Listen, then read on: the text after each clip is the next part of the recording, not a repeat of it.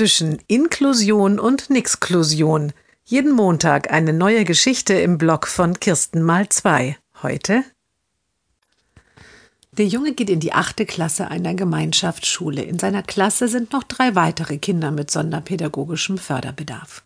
Nun stehen die ersten Praktika an. Dazu gibt es heute ein Elterngespräch mit der Mutter des Jungen. Sie hatten ja bereits im vergangenen Schuljahr gesagt, beginnt die Sonderpädagogin, dass Sie ein Praktikum in einer Werkstatt für Menschen mit Behinderung, das wir eigentlich vorgesehen hatten, ablehnen. Die Lehrerin verzieht ein wenig skeptisch das Gesicht. Ihr Sohn, so hatte ich sie verstanden, hat Interesse für Technik und soll sich auf dem ersten Arbeitsmarkt ausprobieren. Die Mutter nickt. Die Sonderpädagogin fährt fort und lächelt stolz. Ich habe jetzt die optimale Lösung für alle gefunden. Ich werde gemeinsam mit allen vier Schülern zwei Wochen lang hier im Stadtteil im Kinderhaus hospitieren. Die Mutter schaut sie entgeistert an. Dann widerspricht sie energisch. Aber mein Sohn hat null Interesse an Kinderbetreuung oder Hauswirtschaft. Außerdem soll er in seinem Praktikum so selbstständig wie möglich arbeiten. Wir werden ihm selbst etwas Passendes suchen. Die Lehrerin reagiert verschnupft.